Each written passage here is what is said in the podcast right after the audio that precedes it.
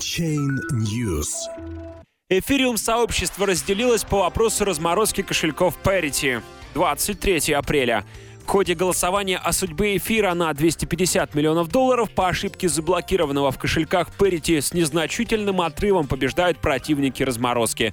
24 апреля на ресурсе Etherchain должно завершиться недельное голосование держателей эфира по вопросу разморозки средств, случайно заблокированных на Ethereum кошельках Parity. Участникам предлагается проголосовать за или против форка, одного из вариантов разблокировки кошельков. Мнения голосующих разделились почти поровну. 52,7% выступают против форка, а 47,3% за.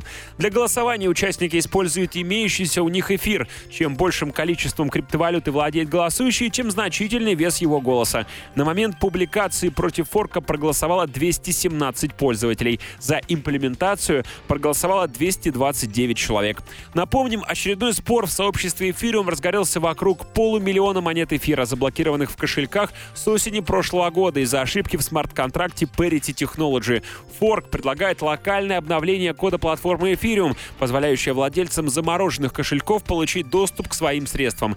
Однако часть пользователей высказываются против изменений кода в интересах разработчиков и клиентов Parity. Они считают, что такие локальные вмешательства в работу платформы приведут к коррупции и выступают в поддержку другого предложения, которое предполагает осуществление хардфорка всего блокчейна Ethereum. При этом голосование на Etherchain не имеет директивного статуса для разработчиков первого решения.